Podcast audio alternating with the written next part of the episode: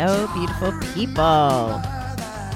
Happy August 12th night for me. we are still working on Recovery Dharma. We got a couple more nights, I think. And then we're probably going to do our step eight work because I have a feeling we're getting close to the podcast frequency going down a little. I don't have definites about the office. They they had changed their mind but I want to make sure we get everything in that we want to get in and get some of the interviews, the interview shows done and out there because there's a, a lot of really good information coming up with future interviews. And I got to share them with you. So, all right. So tonight's focus of the Eightfold Path is wise mindfulness and as you can expect there's probably there's a lot involved in this but i'm going to try to highlight the the key points. So wise mindfulness? Mindfulness is being present to what's going on in our minds bodies hearts and the world. And it's the central practice of the eightfold path. We learn to be present for the way things are with compassion without judging them or ourselves Mindfulness is being aware of whatever is present, noticing it, and letting it pass.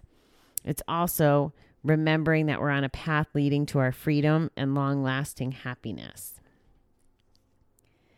Mindfulness is noticing the experience in the moment, in that moment, before we get lost in judgment of the moment or the stories we spin about it.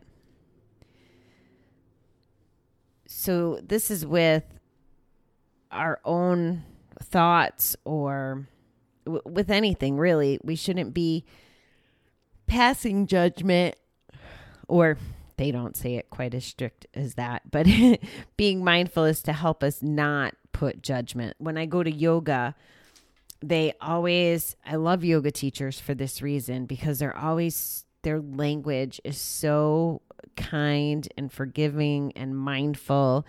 They're not telling you you're a loser if you can't do, you know, tree pose.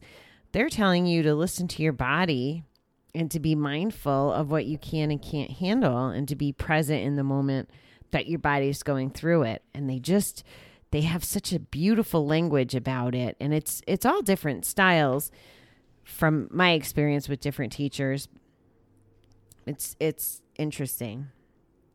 And it's it helps that's one of the ways that helps me remember to be mindful is by trying to watch the strategies that these yoga folks do. Mindfulness encourages us to be open and to investigate the painful experiences and our habitual reactions to those experiences rather than to deny, ignore, suppress, or run from them.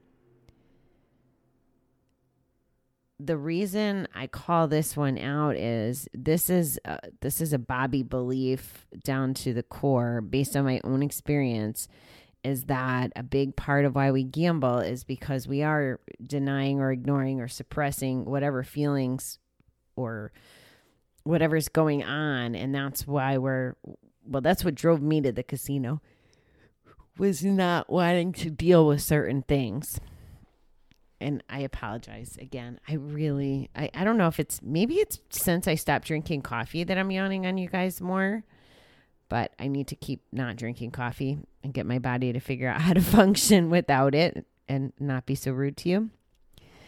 But yeah, so going to the casino, and this is the, or betting, gambling, whatever, whatever your style was is is a band-aid for these things. And in the book here it talks about how you know not dealing with the issues can lead to other problems. And and especially with as much as we judge ourselves we would maybe ignore things, but then judge ourselves for ignoring them. And we go through these cycles and it all just keeps the shit. It's like stirring the shit in our negative bucket. That's it. It's like making shit soup in our bucket instead of um, emptying it and moving on. And as a reminder, I, I also want to call this out is, and I, I love that this is also consistent across whatever um, whatever platform of recovery this conversation comes up a lot is we often talk way more harshly to ourselves than we ever would to somebody else. So we really need to treat ourselves like we would treat our best friend or any other person for that matter. We would never, ever, ever talk to other people the way that our little voices talk to us. There are four foundations in the mindfulness practice here uh, mindfulness of the body, mindfulness of feeling and feeling tones, which involves noticing emotional tone, pleasure or displeasure that comes with every sensation, even when the sensation is thought. I didn't know what that one meant, so I wanted to clear that up. Mindfulness of the mind and mindfulness of mental objects or mental phenomenon. And that's when we're noticing when a thought arise arises, being aware of it without judgment or evaluation and allowing it to pass without holding on to it or creating a story. That takes skill, people. I know I've been struggling lately so so bad with my meditation in the morning and I don't know if it's cuz I got out of the practice of TM and I hadn't even gotten really good at it but as my schedule got busier and busier, I kind of pushed off the TM at the transcendental meditation and started doing whatever meditations were the focus on whatever class I was taking. And there was different styles. You know, I was doing Deepak meditations the last round when I was doing the recovery elevator. I was doing Paul's meditations.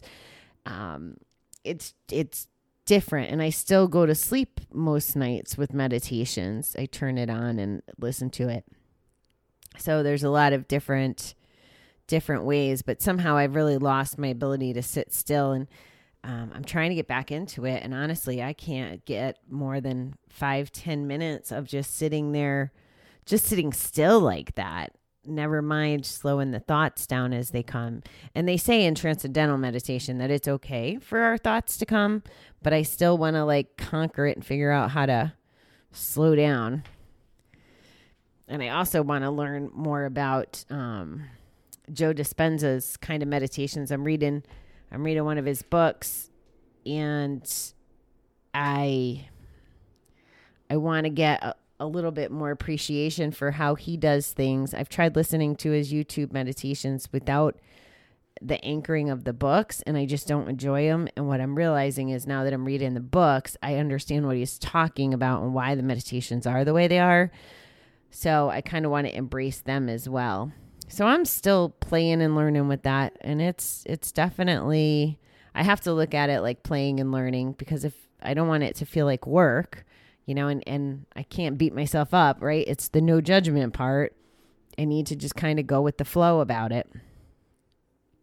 Okay, here's the questions for wise mindfulness. What are steps you can take to support a regular meditation practice? Okay, so I guess practice would be one of them. And also, I think exploring different meditations so that you can figure out which ones it is that you like best. Because what what likes and serves me may not you may not like or it may not you know you may not connect to it. So i i think it the steps would be scheduling it in would be another step to support it. Also um, getting a couple of those apps on the phone. I i use insight timer and i've actually upgraded to the paid one so I have there's there's so many on there. I don't even think I need the paid one, but I like the repeat button that I use while I'm sleeping so that it'll happen more than once. I don't know if that's maybe I'm not even right about that. But anyway, Insight Timer is the one that's my favorite. But there's Calm. There's one that begins with an H, I feel like. But there's plenty out there that are totally free. What steps can you take to practice mindfulness more throughout the day by checking in with yourself about how you're feeling and pausing before reacting to situations? So, a couple tricks on this that I try to use, guys, is um, the I, I try to do this walking meditation. I've shared this with you before and try to just focus on that. I also and I haven't been I haven't been good at this either lately. Um is just being mindful as I as I walk, like practicing walking and okay, I'm noticing this sign or okay, this tree. Um, I've incorporated even just taking pictures of some of the flowers because flowers are definitely, I'm attracted to them and they, I, I just communicate well with them. So as I'm going through the area that I walk, I'll take notice of the different flowers. And then because I'm trying to take notice of things, I can remind myself that I'm supposed to take notice of myself, and I'll try to look at listen to my breath. And um, all of a sudden, I'm distracted and not doing it anymore. So it's it's definitely practice, and I think the first part for me was being aware. I wasn't even aware that I needed to be mindful or present, or that there was benefits to being mindful or present. So I was never trying it before. What are steps you can take to sit with your discomfort instead of running from it or running towards temporary pleasure? it's a good one, right? I think, I think, oh, I think for me, what works and some steps are as not fun as this is, but you know, crying, feeling. I have gotten to where a couple times I'm like, okay, you're feeling this, just feel it. It won't last forever. And kind of talked myself into it that way. And reminding myself, like we talked about last night or this morning, I don't even remember, but that parable with, you know, all good things must come to an end or all things, or this too shall pass. So those feelings will eventually pass.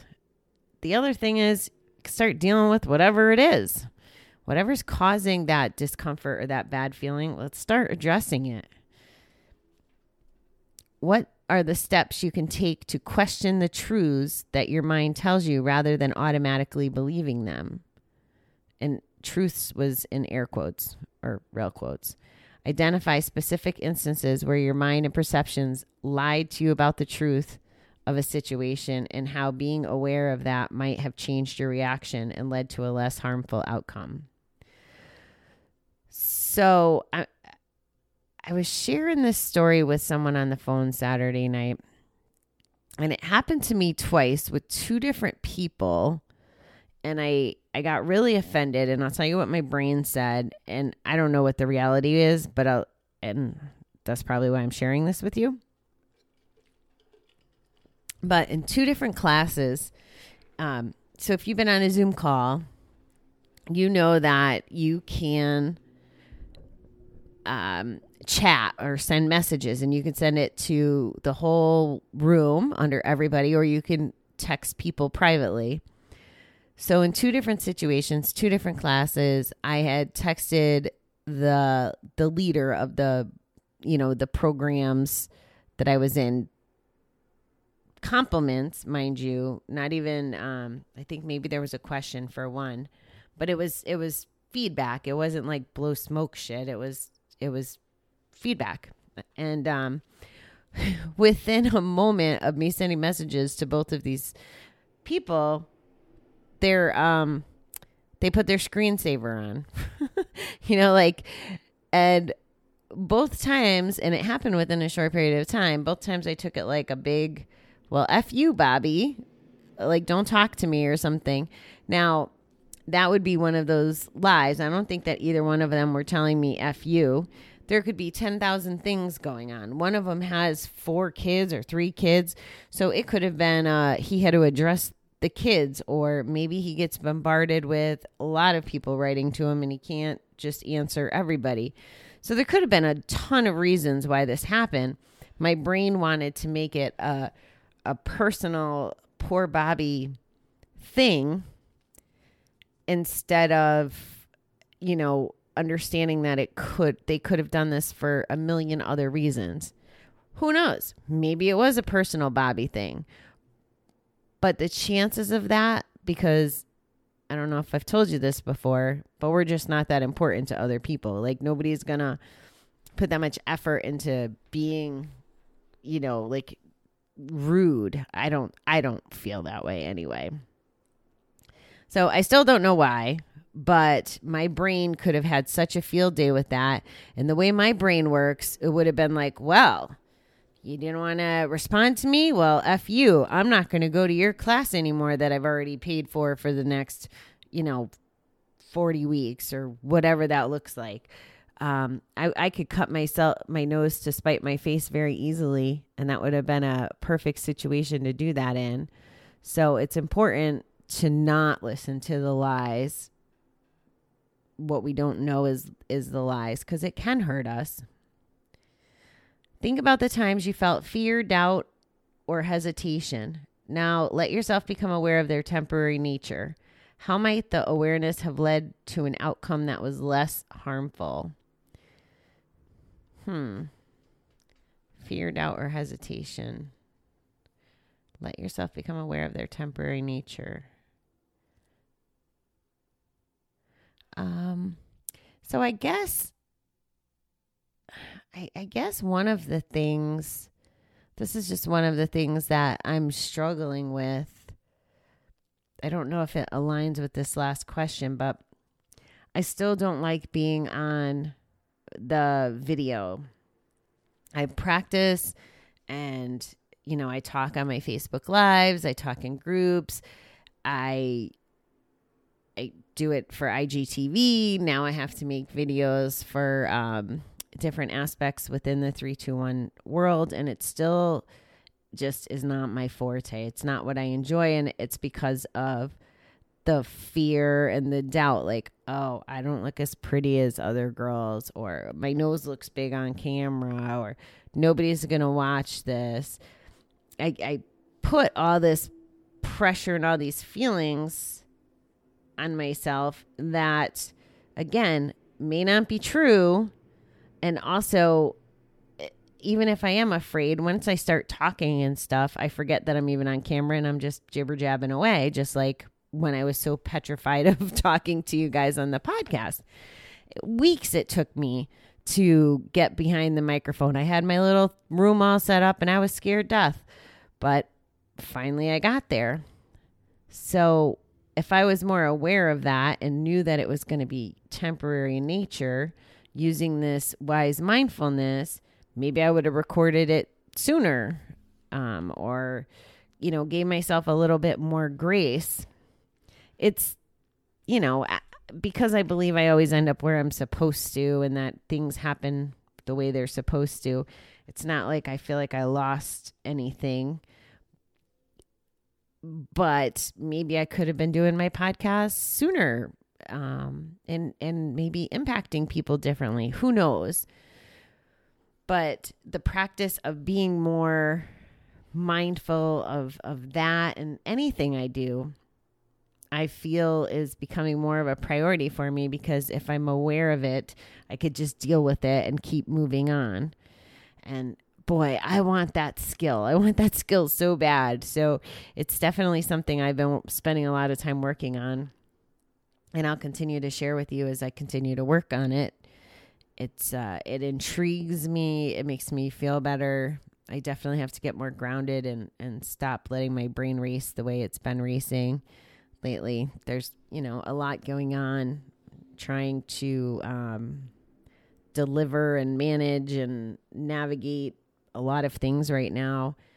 And it's okay that, like, this morning, for example, um, I, I made I made a mistake. I I shouldn't have looked at my phone, and I did, and I responded, and somebody wanted to talk, and I went to go meditate and then that was like racing through my head.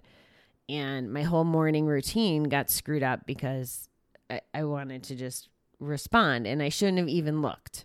I wouldn't have I wouldn't have been in this situation. And then, you know, like what I realized and what I need to be aware of and mindful of was I, and I have no problem letting this person vent or anybody vent or do whatever, but it like set the tone for my day. I wasn't prepared to be a sounding board because I wasn't I wasn't set up for the day. I hadn't meditated, I hadn't done my affirmations, I hadn't I hadn't done a lot of the things I need to do that keep me in my positive space. It's not just, oh, I woke up today, I'm going to be happy go lucky. No, it's still work. I still have to be diligent about working on it.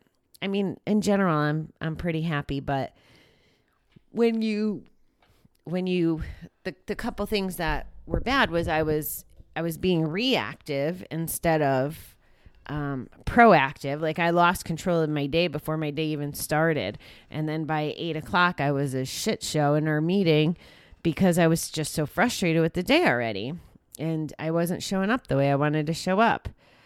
But I was very aware of all that, and I had to re you know reset myself, which eventually I came to.